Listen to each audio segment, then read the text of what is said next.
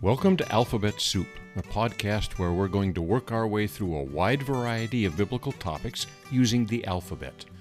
Our goal, of course, is to understand the Bible better, but we also want to find ways in which Scripture applies to our daily lives. So, with that intro, let's get to it.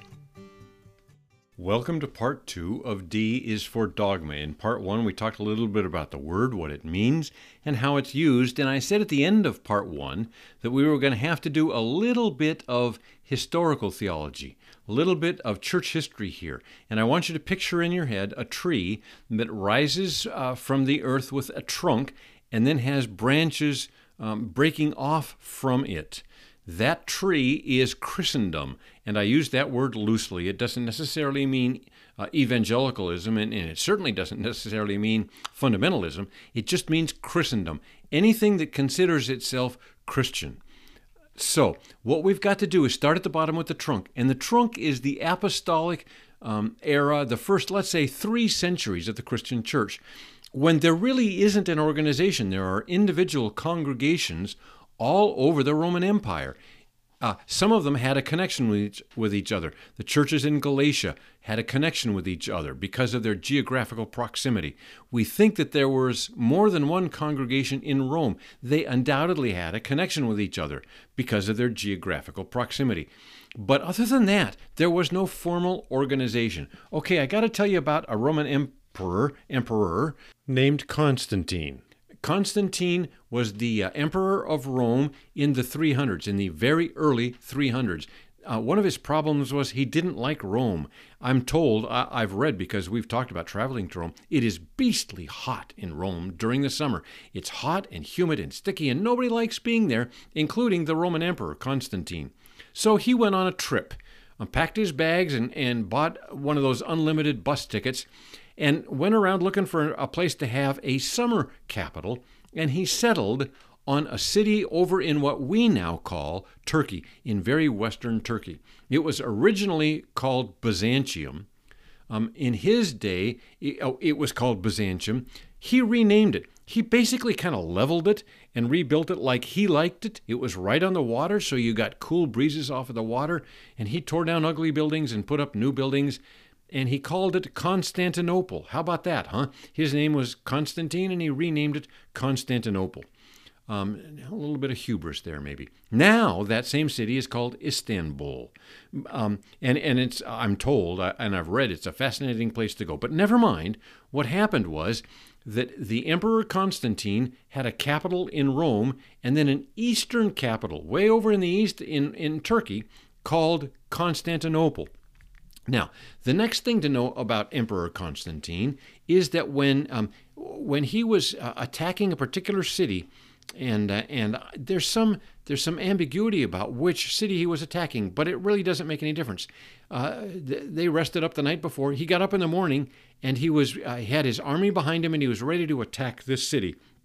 And he looked and saw a vision, and in the vision, up above the city, um, was uh, uh, was Christ and underneath it, it, it, there was like I don't know a subscript or a, a signboard or something that said, "In this name, conquer."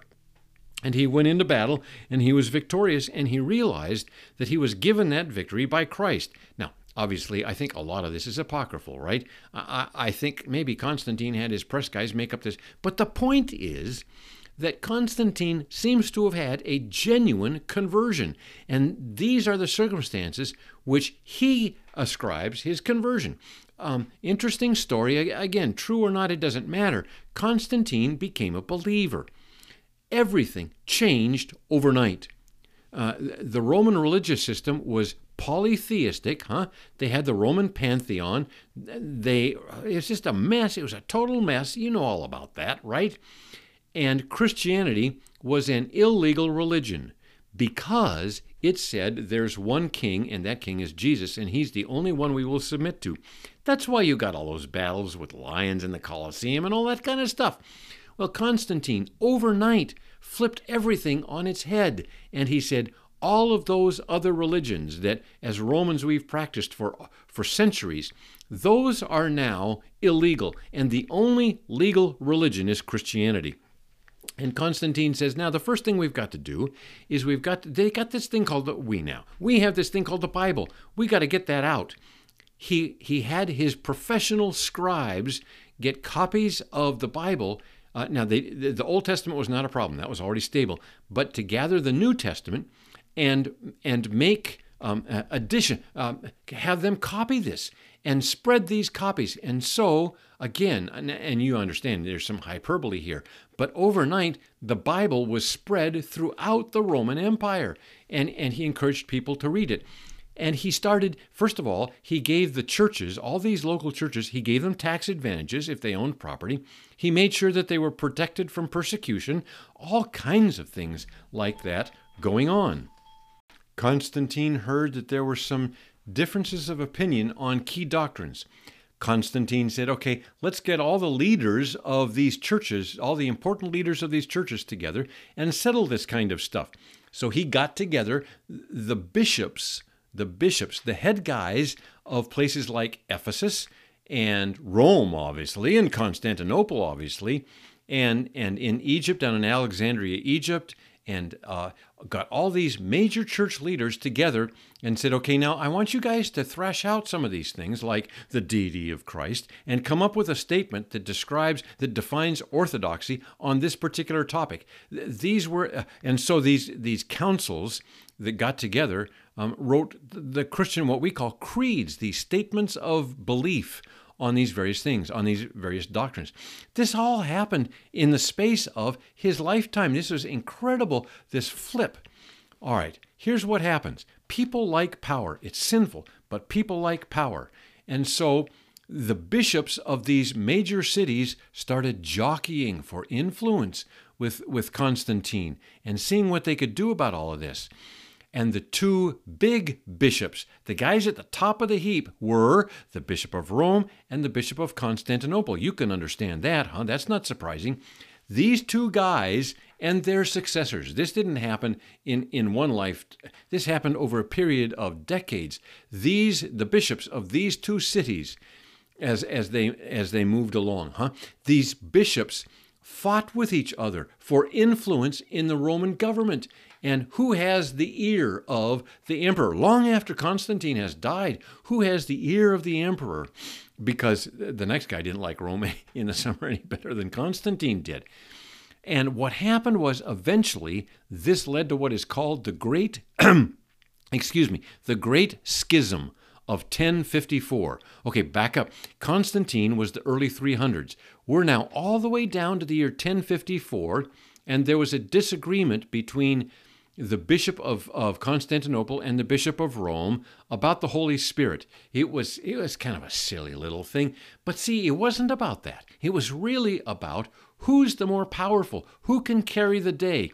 And this was just the latest turf war. This thing about the Holy Spirit, this was just an excuse for them to push the limits and eventually they broke apart. They decided their differences were they they they called each other bad names and all they food fight. It was it was terrible. So what you ended up with was the Eastern Church, the church in Constantinople, and the Western Church, the church in Rome. The Eastern Church was led by the Bishop of Constantinople. The Western Church in Rome was led by the Bishop of Rome. The Eastern Church, led by the Bishop of Constantinople, said, We're the ones who are right. We're the ones that have the truth. We are the ones who are, listen, orthodox.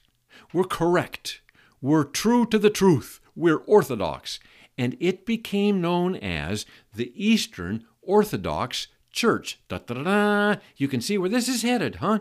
So now you have the all of these Orthodox, Eastern Orthodox churches. And there is the Romanian Eastern Orthodox, there's the Russian Eastern Orthodox, there's now the Ukrainian Orthodox Church. Okay. Over in Rome, the Bishop of Rome says, No, we are the one true church. They're heretics. They're outside. I know they call themselves Orthodox, but we are the one and only true church. Do you know what one word expresses that? The only true? It is the word Catholic. The word Catholic, if you look it up in the dictionary, it says the sole one, the only right one, the universal one. And they said, We are the Roman Catholic Church. So, Eastern Orthodox is located in the east, and we're right. The Roman Catholic Church is located in Rome, and we are the universal church. There is the first great split in our tree. So picture a branch going, a huge branch going off to the right, the Eastern Orthodox Church, and a huge branch going off to the left, the Roman Catholic Church. The Eastern Orthodox Church um, didn't die, but it didn't prosper. It didn't do particularly well. The Roman Catholic Church moved out and into Europe and, and all, and so the Western world, all right, Rome, uh, the, the Western Church, the Western world was primarily Roman Catholic. In fact, you couldn't you couldn't find uh, Eastern Orthodox believers hidden under the bed in in all of Europe or Scandinavia or or or.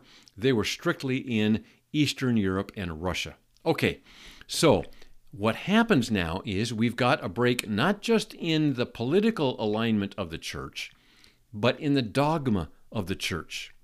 If you've seen, if you can picture an Eastern Orthodox priest, he looks a lot like, in his uniform, he looks a lot like the Roman Catholic priest. And a lot of the doctrines, a lot of the dogma of the Eastern Orthodox Church is the same as the Roman Catholic Church. That's because those items of dogma predate 1054 when the split took place. The dogma that emerged in those respective churches after 1054 is different. So, for example, the Western Church, the Roman Catholic Church, the priests can't marry, they are celibate.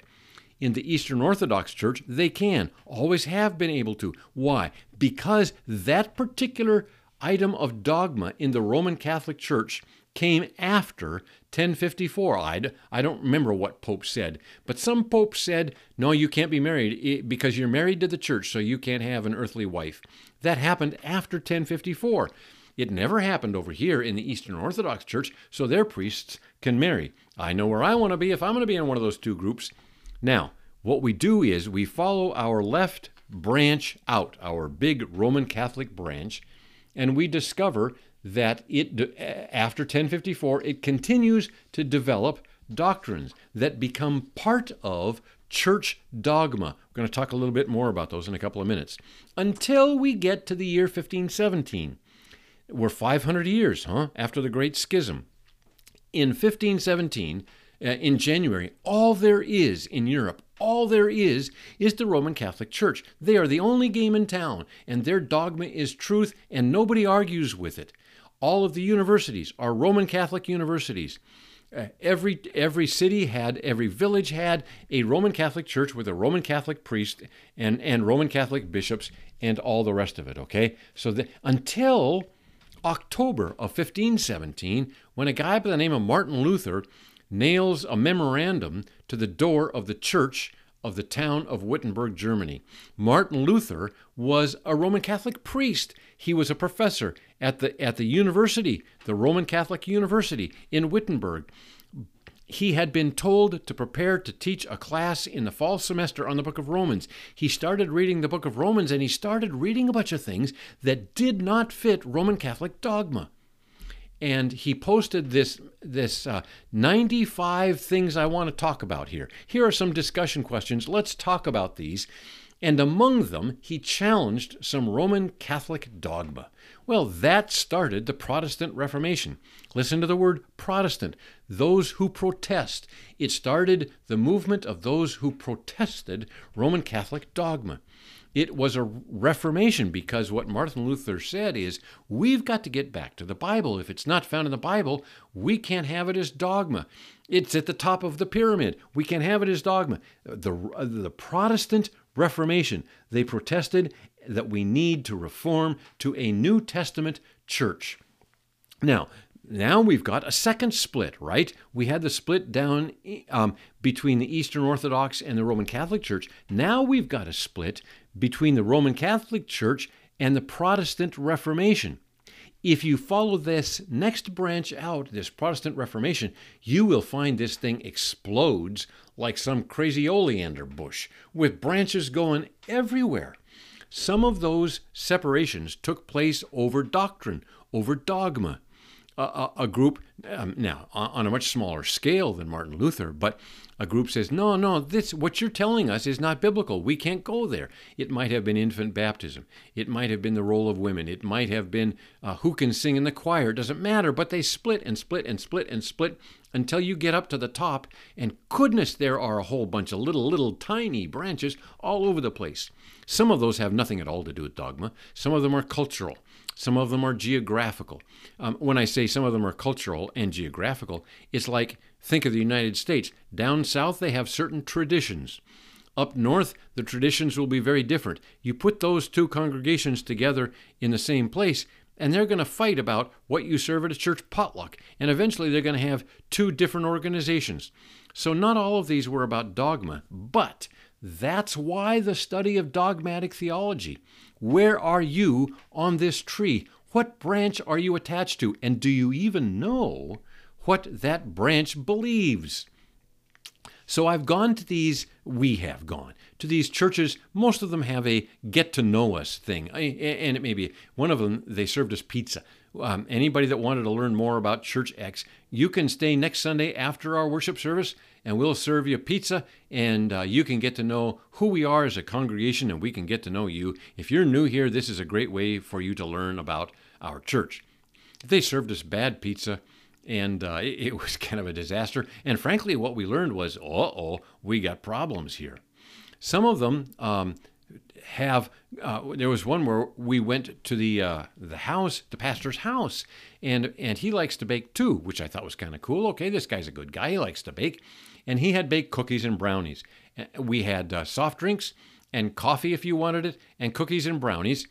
Um, and there was the pastor and his wife because it was at his home, and his kids who were supposed to be in bed that came down the stairs in their pajamas, and uh, the guy that was their their tech guy runs all the tech ministries, and his wife who happened to be the music pastor of the church. And, and then there were four couples. We were one of the four couples, and these two staff couples, the pastor and his wife, and, and the tech and, and music, husband and wife, okay? And so they talked a little bit about the history of the church. It's a church that's about seven years old, and some of their core beliefs, and he didn't use the word dogma, but he could have.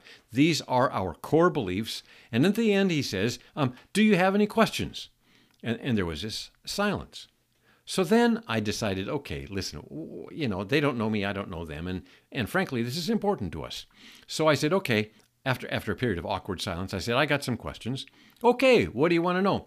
I said, Where are you on the Arminian Calvinism spectrum? And he answered, he said, uh, We're Calvinistic in, in our beliefs. I knew what that meant. He knew what that meant. Fine, we moved on. I said, Okay, and it was that quick. I said, Where are you on the dispensational covenant spectrum? And he said, I myself is, am covenant in my theology. However, we got a guy on staff who's a dispensationalist, so do with that whatever. And, and his answer was that brief. I said, Okay, where are you on the egalitarian complementarian spectrum? And he said, uh, strictly complementarian, which is why, and, and here he looked at the rest of the people, he says, which is why you will never see a woman pastor here or hear a woman preach. Okay, fine, we're, we're, we're good. Um, and then he said, and, and I said, okay, I'm, I'm done. I'll shut up now. He said, okay, anybody else have any questions? And at this point, the tech guy who's on staff at the church says, Well, not after that, I don't. Which is his way of saying he had no clue what I was talking about. Listen, listen, folks, these are key, these are bottom of the pyramid um, items of, of doctrine, of dogma. And, and the guy on staff didn't know, and his wife didn't know. That was clear because she's nodding at what her husband just said. And I thought, wow, this is something about the church. The pastor can answer these questions, but apparently the, the staff can't. Um, and then, like I said, there's the church we attended where water baptism is a quote prerequisite for participating in communion. I'll bet you there isn't maybe what, two or three people in that entire church that knows that that is church dogma there. How would they know? It's never said. What do you know about your church's dogma? Have you read your church's doctrinal uh, statement? Okay, um, if we're going to prioritize church dogma, we're going to start with matters of salvation. What is necessary in order to be a child of God and have your future eternally secure in heaven? Okay, that is, as in fact, Martin Luther's big issue when he put up those 95 theses on, the church at Wittenberg door, on the door at the church at Wittenberg, um, those that had to do with doctrine, some of them had to do with practice, those that had to do with doctrine had to do primarily with the doctrine of salvation. Why? Because if there's a bottom to the bottom of the period, that's the bottom of the bottom of the, uh, I'm sorry, of the triangle. That is the bottom of the bottom of the triangle, doctrines regarding salvation. And so, in the early years of the Protestant Reformation, that's where the war was. That's where the conflict was. What must I do to be saved? After that comes eternal destiny. If I am not saved, what happens to me? If I am saved, what happens to me? Then, as you, as you continue to move um, towards the top of the uh, um, pyramid, you get P's and P's. You get policies and practices of the local church. How should the local church be organized? Is there membership?